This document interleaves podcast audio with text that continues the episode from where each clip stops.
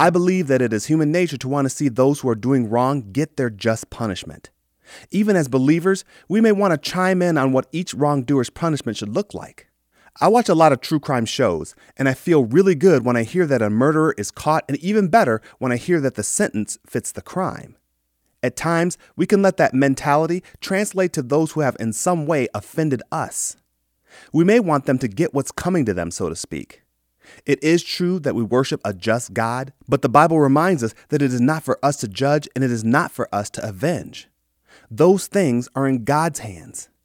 Proverbs goes as far as to say that it is wisdom to overlook an offense. It says in Proverbs 19:11, "A man's wisdom gives him patience. It is to his glory to overlook an offense." If we look at the life of Jesus, it is easy to see that he was able to overlook several offenses. He was patient with the woman who was about to be stoned for her adulterous act when he didn't have to be.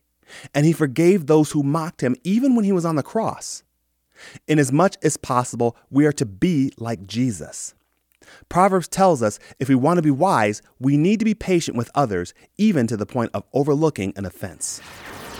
If you'd like to send us a comment, or if you're dealing with something in your life that you'd like prayer for, we'd love to hear from you.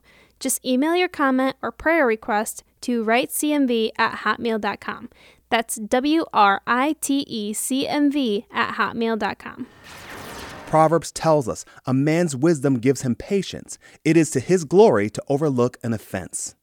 If you stop to think about what has been forgiven you by our Lord and Savior, any offense by any human pales in comparison of how far we fall short of the glory of God. Even still, it may not be easy to forgive an offense, but that is what we are called to do. I don't think we're being told to be treated like someone's doormat, but we are to treat others the way that we want to be treated. And I would venture to guess that when you offend someone, either by mistake or knowing full well what you're doing, you'd like that person to overlook it. So I encourage you to do what Proverbs says, in as much as possible, overlook an offense.